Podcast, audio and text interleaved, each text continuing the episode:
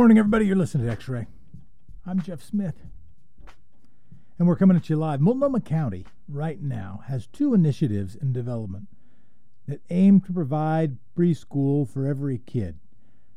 We talked about one of them that's happening inside the county the other day. Today, we're focusing on the one that's happening from the people's side of the equation, focusing on the Universal Preschool Now initiative. Dr. Mary King is professor of economics emerita and the former president of the full-time faculty union at PSU, Portland State University. She is now here to talk to us about Universal Preschool Now. Dr. Mary King, how are you doing? Very well. How are you this morning? I it's my birthday. That's how I'm doing. Yay. All right. So the initiative that you're working on is different than the one happening inside the county, the one that Jessica Pederson is pushing. How is it different?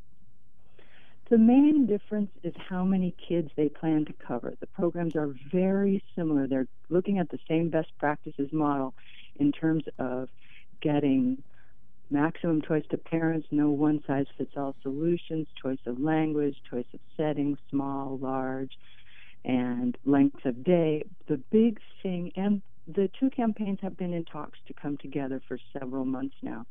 The big thing holding them apart at this moment is how many kids they plan to cover with public dollars. And whereas the Universal Preschool Now program is aiming at every three and four year old whose family is interested, right now the Preschool for All campaign is planning to raise about half as much money as would be needed to do that, although they're polling on that. And uh, so we will not get to preschool for all children in this program. What if with preschool for all? Now, the thing to know is where Universal Preschool Now campaign has their ballot measure written and is collecting signatures to put it on the ballot. The Preschool for All campaign, which actually I'm involved with both campaigns, which is funny. We can talk about that later if we want. But the Preschool for All campaign does not yet have to put their language in writing. So things are unclear, the ultimate shape it might take. But in the meetings, we've been focusing on raising about half as much money as would be required to provide preschool for all kids in the county. Just to keep them straight, Universal Preschool Now is the one that's maybe twice as big, covers more kids, more dough. The one happening inside the county uh, that is being pushed by a couple county commissioners, that is preschool for all. And that is the one that you would argue at this point might not be preschool for all, It would be preschool for some more. Exactly. And the initial thinking in that campaign was that some people could afford it. But the fact about preschool and childcare is it is unaffordable. It's unaffordable for working families. It costs as much as rent or a mortgage. And you put that together with what the price of housing is and student debt and all these other things these days, working families are in trouble and they are not able, too many of them, to give their kids the kind of preschool experience and that really set them up for success in later life. The dollar difference, about what do we know the dollar difference to be, and presumably that impacts the funding mechanism of this. Talk to us about that. Well, that's absolutely correct. We've got a funding mechanism which is a marginal income tax on the top 5% of households in the county, which Representative Alissa Keny-Guyer was able to have our own uh, estimates of what that tax structure would yield, uh, um, assessed by the Oregon Legislative Revenue Office. So, what we know is that in 2017, the tax mechanism that we're proposing would raise have raised 260 million dollars, and projected to increase over time with the ups and downs of the economy. So it should grow with the population and the economy. And what is that tax mechanism? What is that funding mechanism? It's a tax on upper income Portlanders?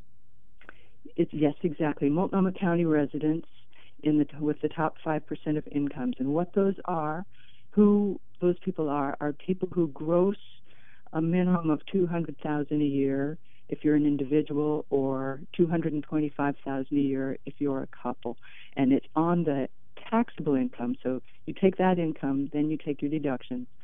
It's on the income above those points through 3.9 percent. Three point nine percent. So if you earn if you earn a half a million dollars, it is some real money. Uh, what's the reaction you're getting from the top five percent, and do you care? Well, the thing of it is, it seems like it's real money, but when you stop and look at exactly what it is, say you're a couple with an annual income of four hundred thousand dollars, with uh, the average tax deduction, you would be paying just over six thousand a year. Now that sounds like, huh, maybe that's a lot, but if you think about, you know, people have got their lives situated. This is where we want to live. These are the schools we want our kids in. These are the neighborhoods we want to live in. These are the commutes we want. Then that doesn't amount to so much that somebody's going to change their lives. It's six thousand. If you have a million dollar house, you're going to pay a realtor seventy thousand dollars just to sell that thing, and it's one point six percent of your total income. It's not that much. It's kind of another long weekend in New York or something like that. Because the concern, it sounds like you're responding to, is a risk. Uh oh, will higher income Multnomah County residents decide to live right outside the county so they don't have to pay for other kids going to preschool? Right. I mean, the thing of it is, people don't move for taxes like that. We've got a lot of evidence building now because the states have very different income tax structures, and like Portland, a lot of big cities are on the edge of a state boundary, and you can see if people do or don't move for taxes like that, and they don't. Just the commute alone is enough to dissuade people, so that's part of it. But the other thing to remember is that preschool is relatively cheap it's something that we can accomplish without that big a tax, which is why we can take it on locally. We have a lot of big needs in this county, and many of them we cannot effectively tackle without a strong federal or at least state program. But preschool is something that we can do. That is something we can take on. And if you think about these tax rates, taxes do get a lot of attention, but our tax rates are so low compared to historically. People forget that for more than 50 years through the 20th century, the top tax rate in this country was over 90% at the top tax bracket. And now we're down to something like 37%. People are paying so much less than during our most prosperous years, but the machine that complains about taxes is does not stop. It will, you know, whine and gripe forever until they're zero, and then they'll whine and gripe forever that they're not getting what they want out of the federal government. So that I think is a little bit of a red herring. And the thing to focus on is what a program like preschool will do for our economy and our community and for the big inequalities by race, by gender, by income. So it's a huge justice issue. It is tremendously effective at, uh, it's a two generation anti poverty program because the kids who get preschool who don't have that experience already, the evidence is so strong. This is the single best thing we can do to raise high school graduation rates. And you raise high school graduation rates and you raise people's incomes, you lower unemployment, you lower incarceration, you lower all kinds of things that keep people marginalized going on into the future. And so you provide kids a better life and if kids are getting good care, their parents are able to get out and work more hours, maybe get more training, more education. They earn more, they can support their families better. So in that way, it's two generation. It's good for the local economy, even if you don't have kids in preschool, because you've got a more skilled labor force and you are more attractive to business. More business comes in and they raise uh, earnings generally. That raises earnings for everybody. So the best economist on universal preschool is Timothy Bartik, and he will tell you that for every dollar you put into universal preschool, you get $9.45 back. So that's the kind of investment we have to be making, and we have to be making it with, you know, where the capacity is. Income has been really concentrating in the very top bracket for 40, 50 years now. And that's how we're going to be able to fund a program that benefits everybody. I'm looking now at an article in the Association for Psychological Science, which backs up a bunch of what you're saying it, that enrollment in preschool has been associated with less grade repetition, higher rates of high school graduation, improved social behavior. It also raises the issue of quality of preschool. It says, due to the prevalence of low quality preschool programs, preschool in the United States narrows the achievement gap by perhaps only 5%, rather than the 30 to 50% that research suggests might be possible on a large scale if all preschool programs were of high quality. How do you ensure that the programs that we end up funding are high quality? Fortunately, a lot is known about what is high quality preschool experience, and there are elements that are both program related, and that is that you focus on kids' social and emotional development. It's not about sitting down and doing worksheets and learning your ABCs, it's about being uh, together in groups, learning how to be cooperative with each other, and exploring the world. So, learning and reading and vocabulary and all those kinds of things that come from playing with uh, really well trained preschool teachers. And that gets us to the second part of quality. The second part of quality is that you have to pay people in your preschool classroom living wages.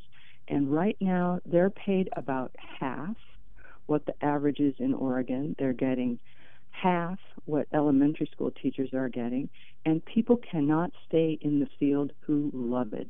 So the key to quality the keys are, to quality are two. One is program, but the other is paying enough that people who have experience, who have skills, who are dedicated to the field can stay in it. So that's absolutely critical. You have to raise the wages. Everybody says it.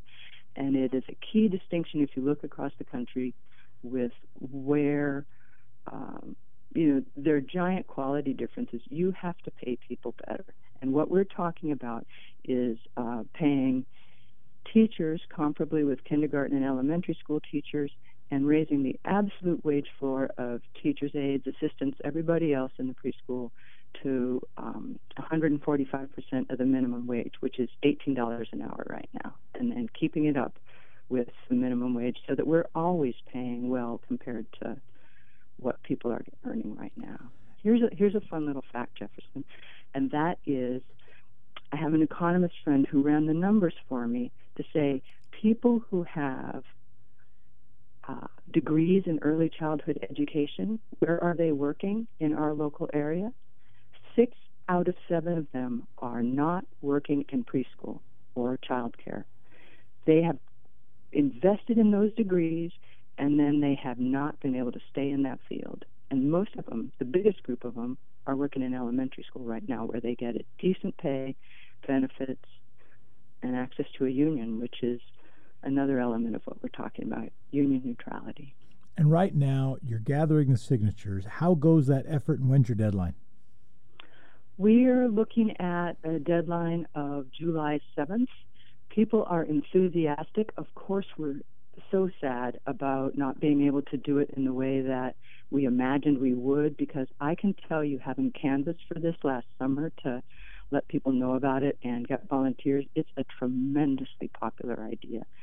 People love it.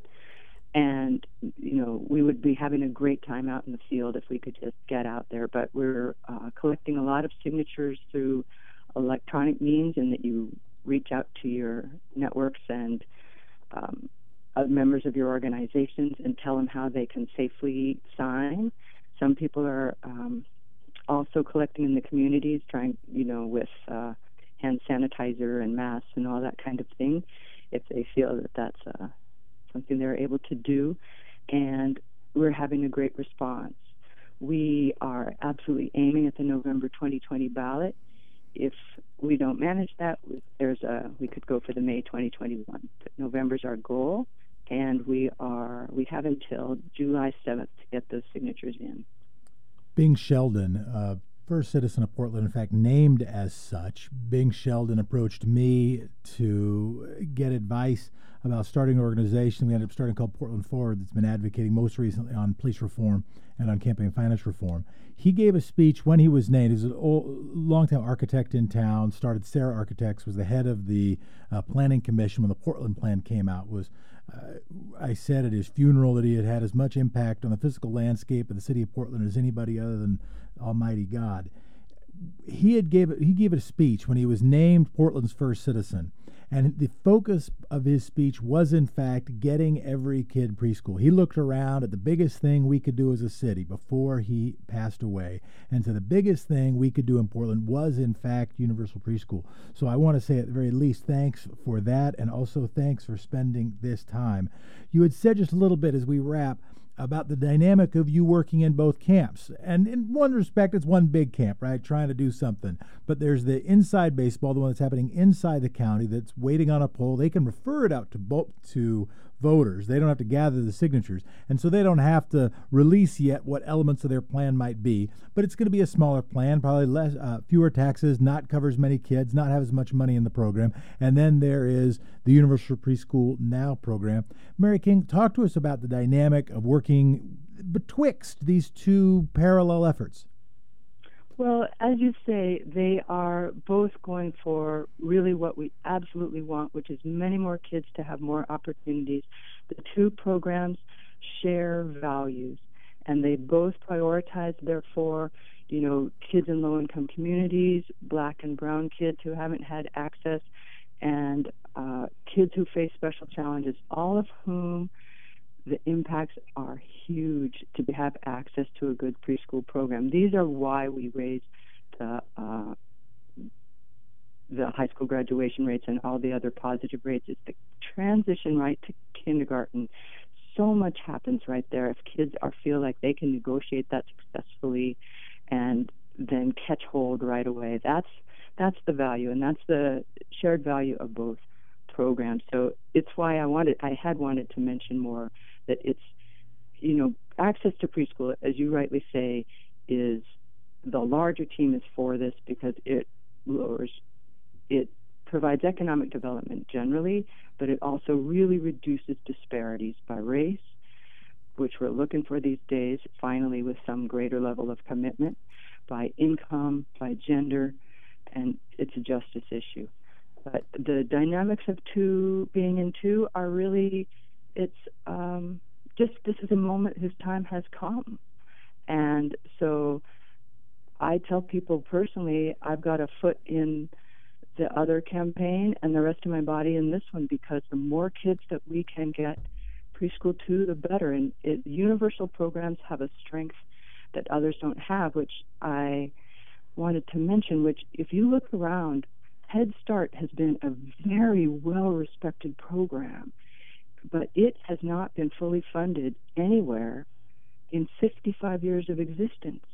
You know, even here in Multnomah County, it does not reach half the kids who are eligible. It reaches only 30%, and you have to be below the federal poverty line to be eligible. Our other great state program, Preschool Promise, reaches 2% of the kids who are eligible. The advantage of universal programs are that they are politically popular, they are easier to get decent funding for, which is absolutely crucial, and to sustain that funding. And then the outcomes are better. This is worth this is worth dwelling on for a moment. That the difference of saying, okay, if you can't afford it, you get a little check, and we'll give some check to some number of people, is different than saying, hey, everybody gets it. In part, also, I don't know if the word is stigma, but in part also to say, oh no, this is something that everybody does. It's not just this school that people go to if they couldn't afford to go to a different school. Right. Exactly. You do not start out life by segregating kids by income and all, that that entails. Everybody's in a classroom. It's good for all those kids to be together and learning together and exploring together, and it's great for the community. The county effort is, as I understand it, being uh, pushed by, maybe to some degree, led by social venture partners, which is largely comprised of you know, kind of business retired types who want to do good. And on background, it was shared with me that one of the dynamics that folks are concerned about is well, if it's primarily rich folks that are pushing it, will they have as much appetite to tax themselves or tax their own class as an effort that is brought to the people by the people? Uh, and I am reminded of the dynamic of the arts tax. When I was lobbied on the arts tax, one of the last things I was lobbied on in the bus project offices years ago, I asked, well, why is this a flat tax? Why is this a, a, a almost a head tax? And I was told by the by the person who was doing it as well, the people who were behind it. You know, that's kind of what they wanted. And I knew what that meant. It was because the big supporters of arts organizations, rich people, didn't want to point the finger at members of the MAC Club, the University Club, and the Arlington Club as primarily the people who would fund it. And so it ended up being this weird thing where it's a everybody seems that pays the same dollar amount, even if they don't have the same income. Is that is that concern in your mind that the people behind it could have an impact on the kind of tax that is shaped? Well, I mean, you're right. The arts tax is a terrible tax. There are a lot of ways in which it was uh, designed really badly. but I, I would say the people who I've worked with, with from social venture partners, their hearts are in the right places. I don't know that they're driven by the kind of dynamic that you see, but they may be exposed to a lot of people they fear are. I think that's a possibility. You know, I also think that it's a philanthropic organization, and some of the roots are more in charity rather than than you know this is what we collectively as a community should be providing for our children. And that is a very different perspective about what are we going to do with our resources which we have in this county with the needs we have in this county and how are we going to organize together to make that happen? Dr. Mary King, when can where can people find out more? They can go to our website, which is www.upnow, U-P-N-O-W, Universal Preschool Now, www.upnow.org, O-R-G, and you will see all the instructions for how you can sign to get us on the ballot and how you can safely get your friends and neighbors to sign as well. Thank you so much for spending the time. I really appreciate it, Jefferson. Have a good day. Enjoy your birthday. Be well. You're listening to X Ray. That was about Universal Preschool Now, one of the two initiatives being discussed to get us to all preschool for every kid. You're listening to X Ray, and radio is yours.